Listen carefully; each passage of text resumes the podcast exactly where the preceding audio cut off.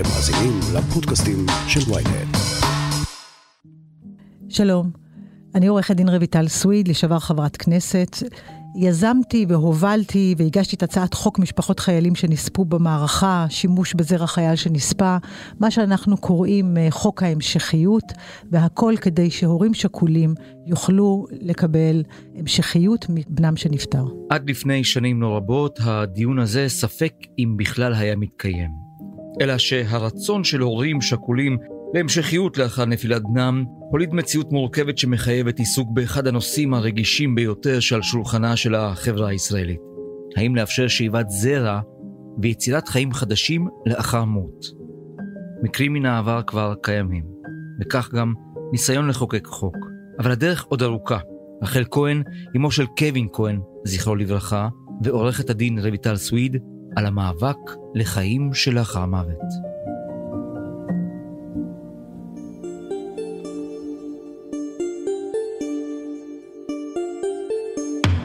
הכותרת, פודקאסט החדשות של ynet עם עטילה שומפלבי. עורכת הדין סוויד, משפחה שכולה יכולה היום ללכת ולבקש, לפי חוק, לקבל זרע מחייל שנפל בקרב? יש היום מצב אבסורד, שמצד אחד, כשיש אה, חלל צה"ל, חייל נפטר, להורים שלו יש את הזכות שהיא לא מעוגנת בחקיקה, אבל היא מעוגנת בנוהג, שהם יכולים לבקש לקצור את הזרע. 72 שעות לאחר שאדם נפטר, הזרע עדיין חי. והמשפחות יכולות לבקש לקצור את הזרע, והוא לכאורה שלהם. הצבא עושה את זה, ואפילו מממן את השמירה של הזרע, אבל באופן בכלל לא נתפס, מאותה שנייה אין להם שום יכולת לעשות עם הזרע הזה שום דבר. מה שמדהים בסיפור הזה, שכשבת להציג את הצעת החוק שלך, הרי לא באת מעצמך, זה נבע מ- מלמטה, נכון? איזו מציאות גילית? הכל התחיל כאשר ניגשו אליי אה, אדרת ורוני מאירי, ההורים של סרן אה, שקד, זיכרונו לברכה, והגיעו אליי ואמרו שהיה להם בן, בן מדהים. בן מדהים שרצה המשכיות ועל זה אין מחלוקת, והם לא מצליחים להגיע לכך שהם יוכלו לקבל המשכיות מהבן. בשתי העתירות, בשתי אה, ערכאות משפטיות שהם היו בהן, הם זכו.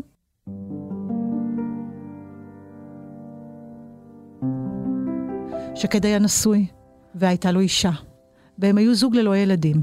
וכששקד נהרג, בהתחלה בת הזוג עוד שקלה להרות מהזרע שלו, ולאחר מכן המשיכה בחייה, נישאה, יש לה ילדים משלה, כבר שני ילדים, ובאמת אנחנו שמחים שאלמנות משתקמות ומצליחות לבנות משפחה. אבל רוני ואדרת כן רצו המשכיות משקד. ושקד, ועל זה אין מחלוקת, גם רצה ילדים בחייו, וזה הוכח שזה היה רצונו.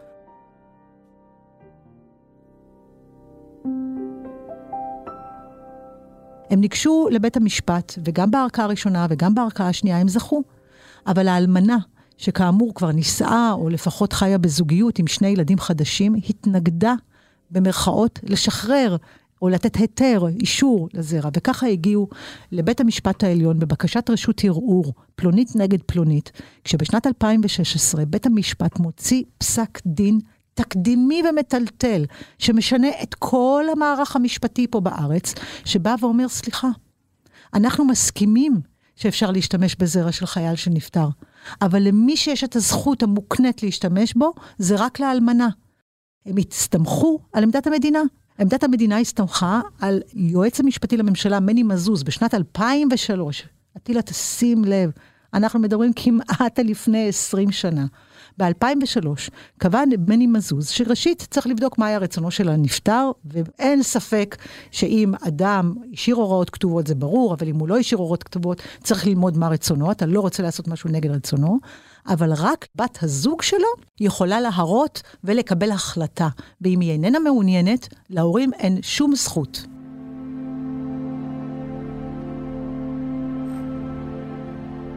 כשבאת לעבוד על הצעת החוק, מן הסתם נתקלת ברבנות, במשרד הבריאות, במשרד הביטחון, במי לא. מה העמדה, למשל, של כל הגופים האלה? כשהגעתי לעבוד על הצעת החוק, ואחרי שהכרתי את רוני ואדרת, פתאום הבנתי שזה כבר ממש לא הסיפור הפרטי שלהם. פתאום הבנתי שיש פה בעצם מחוקק ששותק, במצב משפטי מטורף, עם עמדת משרד משפטים, מדינה שמתבססת על משהו ארכאי, שבו אנחנו, יש לנו שינויים חברתיים ושינויים טכנולוגיים, היום המשפחות הן לא משפחות קונבנציונליות, זה לא רק אבא, אימא וילדים, ויצאתי למסע.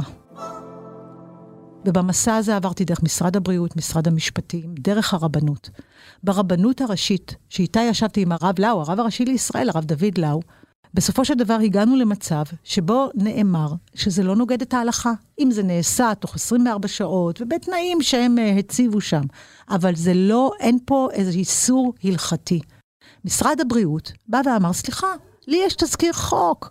התזכיר חוק שלי זה אותו תזכיר חוק שהם רצו להגיש ולקדם, תזכיר חוק אה, בנקי אה, הזרע למיניהם, משהו בסגנון, ב-2016, ובו הם רצו להסדיר את כל המעמד הזה. אבל תקשיבו, יש פה סיפור שהוא שונה. אנחנו מדברים פה על חללי צה"ל, אנחנו מדברים פה על משפחות שכולות, אנחנו מדברים על משפחות שבנקישת אחת על הדלת קבע האור בבית שלהם, ולנו יש את היכולת להדליק את האור הזה.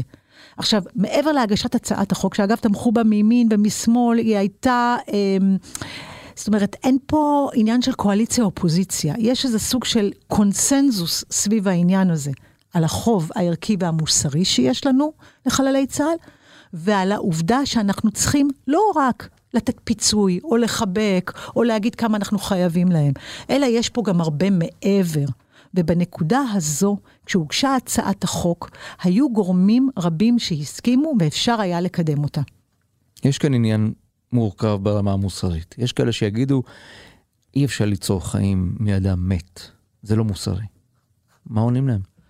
תראה, יש פה שאלות מאוד מורכבות, אוקיי? ואני מסכימה על כך. יש כאן את השאלה הנשאלת, למה דווקא חללי צה"ל? למה לא אנשים שנהרגו בתאונת דרכים? למה לא אנשים ששאבו אה, זרע או ביציות והיו בטיפולים במחלות קשות וסופניות ובסופו של דבר לא שרדו?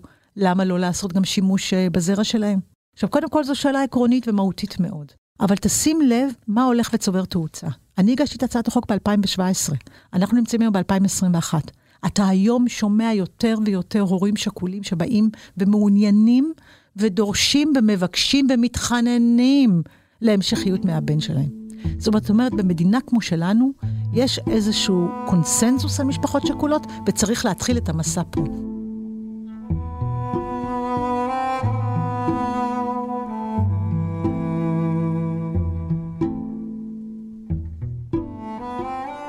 רוצה לקחת אותך כמה עשרות שנים אחורה, לתרומת איברים. היום אתה יודע, אני רוצה לתרום, אני לא רוצה לתרום, זה בקונסנזוס, כולנו מבינים את זה, מי שרוצה עושה ומי שלא לא עושה. אבל לפני כמה עשרות שנים, הדבר הזה לא היה ברור, לא היה ברור הלכתית, ולא היה ברור בכלל מוסרית, ולא היה ברור בכלל ציבורית. היום כולם מכירים ומודעים לזה.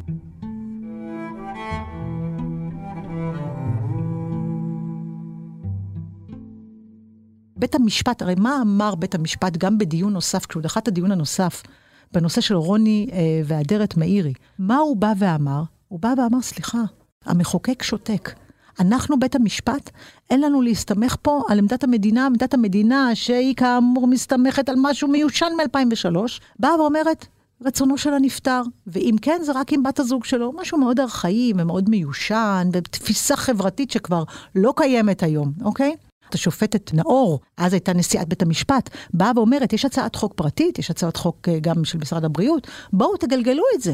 אנחנו צריכים להביא את זה לפתחו של המחוקק. המחוקק הוא זה שצריך לבוא וליצור את הכללים. והצעת החוק שלי הייתה מאוד מאוד ברורה.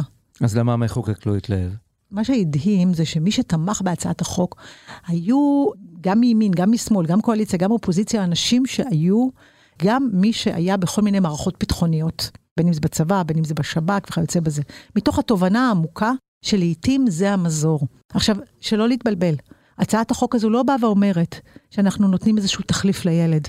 אין פה תחליף לילד שנפל. הצעת החוק הזו לא באה ואומרת, אתם, ההורים השכולים, תגדלו אותו כאבא ואימא. ממש לא, אתם לא אבא ואימא, אתם סבא וסבתא. לילד הזה תהיה אימא. תחשוב היום כמה פעמים יש היום הורות אה, חד-הורית, אוקיי? בין אם זה נשים ובין אם זה גברים. כמה נשים היום מגיעות ומקבלות תרומה מבנק הזרע?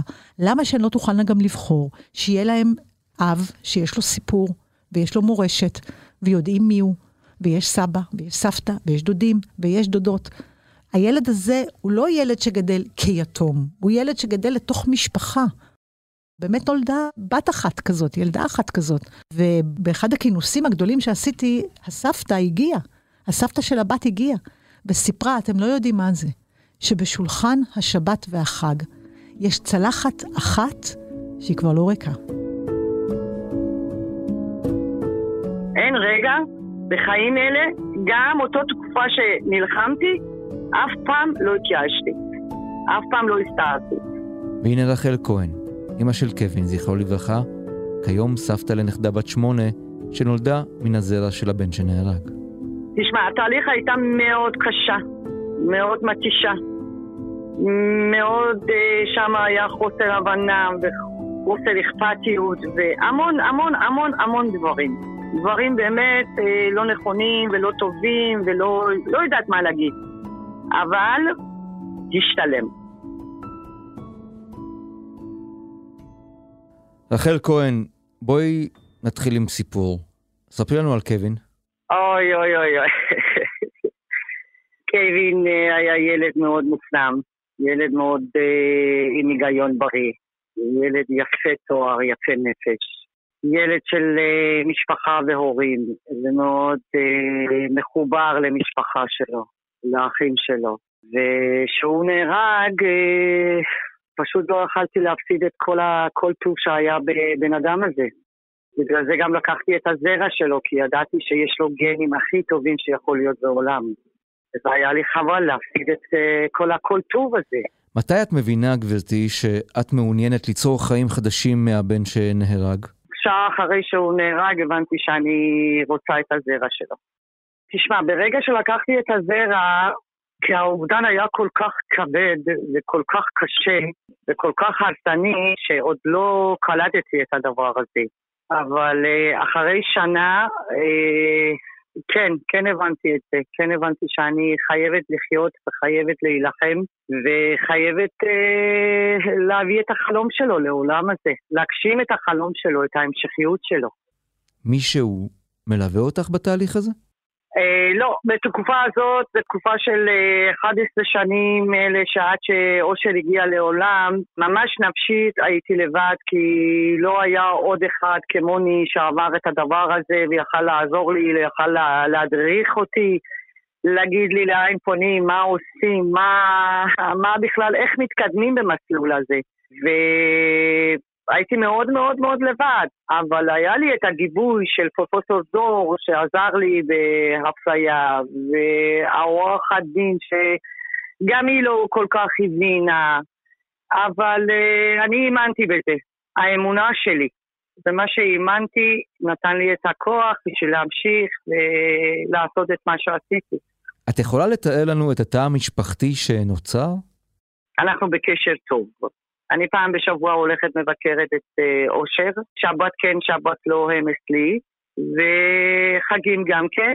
אבל אנחנו משפחה מאוד רגילה, היא בעצם, אה, אימא שלה היא אחת מהקלות שלי. הקשר ביני ובין אימא שלה זה אה, קרה באחד הבנות שפנו אליי מהיום הראשון, והזמנתי אותה אצלי בבית, לא רציתי לשבת אה, לא בבתי קפה ולא מסעדות ולא חוץ מהבית שלי. מאוד היה חשוב לי שהבחורה שרוצה להיות מועמדת, היא תיכנס לתוך הבית ותראה בעיניים שלה גם את הכאב וגם את האחים להכיר וגם לדעת לאן היא שמה רגל. והיו בחורות שנכנסו וראו את האווירה ולא יכלו להחזיק מעמד, אז עברו והלכו. אבל היא לא, אישה מאוד מאוד חזקה, מאוד נבונה, החלטית, היא יודעת מה היא רוצה, ומאוד גם אחראית. אז uh, נשארה איתנו, נשאר, נשארה איתנו עד הסוף. שקשה להגיד את זה. בחרתי, ל, איך אומרים, לאושר, אימא. אבל אני לא חושבת שבחרתי לבן שלי כלה.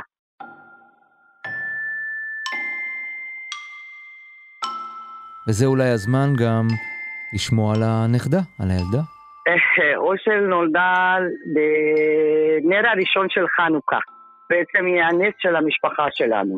אה, ילדה מתוקה, חכמה, יודעת מה היא רוצה, היא מובילה, היא מנהיגה, שובבה טוב, חכמה.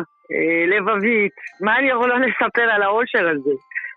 אה, אני תמיד כשמסתכלת עליה, אני רואה אותה שהיא מושלמת.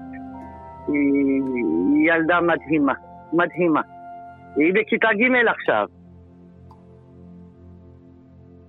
יש איזה שהן השפעות על הילדה? היא שואלת שאלות, כן, כן. בעצם בגיל אה, ארבע וחצי, חמש, היא התחילה לשאול שאלות, שאיפה אבא שלה, למה הוא לא פה, איך הוא נהרג, אה, איפה הוא נמצא עכשיו, למה אני לא רואה אותו. היה, היה, היו הרבה שאלות קשות בכל המהלך הזה. אבל אה, ברוך השם שאנחנו מההתחלה, אני ואימא שלה, הסכמנו שנהיה תחת, אה, איך אומרים, השקפה של אה, פסיכולוגית טובה, שהיא 40 שנה במקצוע של האובדן, והיא מדליכה אותנו מאוד יפה, מאוד יפה לפי הגיל שלה, להסביר לה.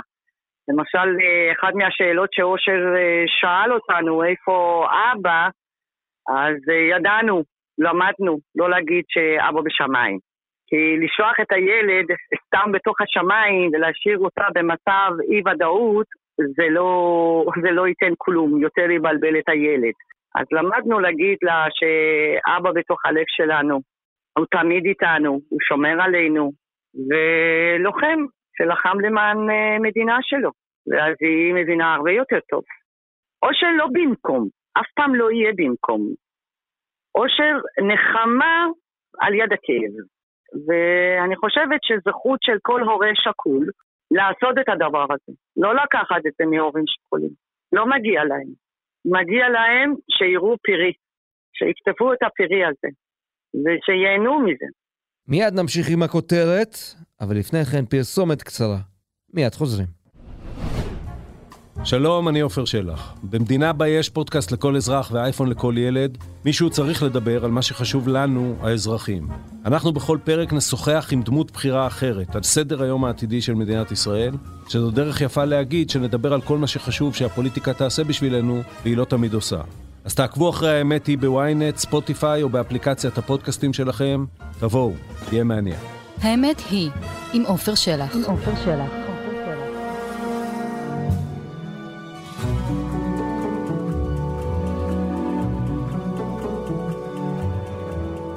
רויטל סוויד, אם חוזרים להצעת החוק שלך, מה היא אומרת בעצם?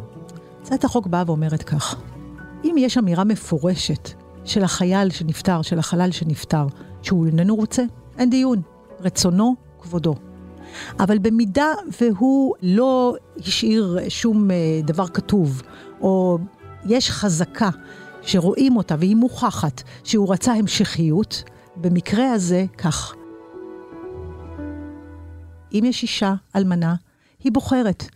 אם היא בוחרת להרות, בבקשה, ואם היא איננה מעוניינת ואין ילדים משותפים, כי אם יש ילדים משותפים יש המשכיות ואין הצעת חוק, היא לא קיימת. אבל במידה והם היו זוג ללא ילדים, והיא בוחרת להמשיך בחייה וזו זכותה המלאה להמשיך בחייה, להורים יש את הזכות לקבל את ההחלטה מה יעשה בזרע. בדיוק כמו שהם עומדים שם, בשנייה שהבן שלהם נפטר, ומחליטים מה לעשות עם האיברים שלו. וכמו שהם יודעים, ויש להם את הזכות המלאה לבוא ולתרום את האיברים שלהם, יש להם את הזכות המלאה לקבל את ההחלטה אם תהיה המשכיות מהבן שלהם או לא, אחרי שבמידה והייתה בת זוג או אישה, היא מחליטה שהיא ממשיכה בדרכה.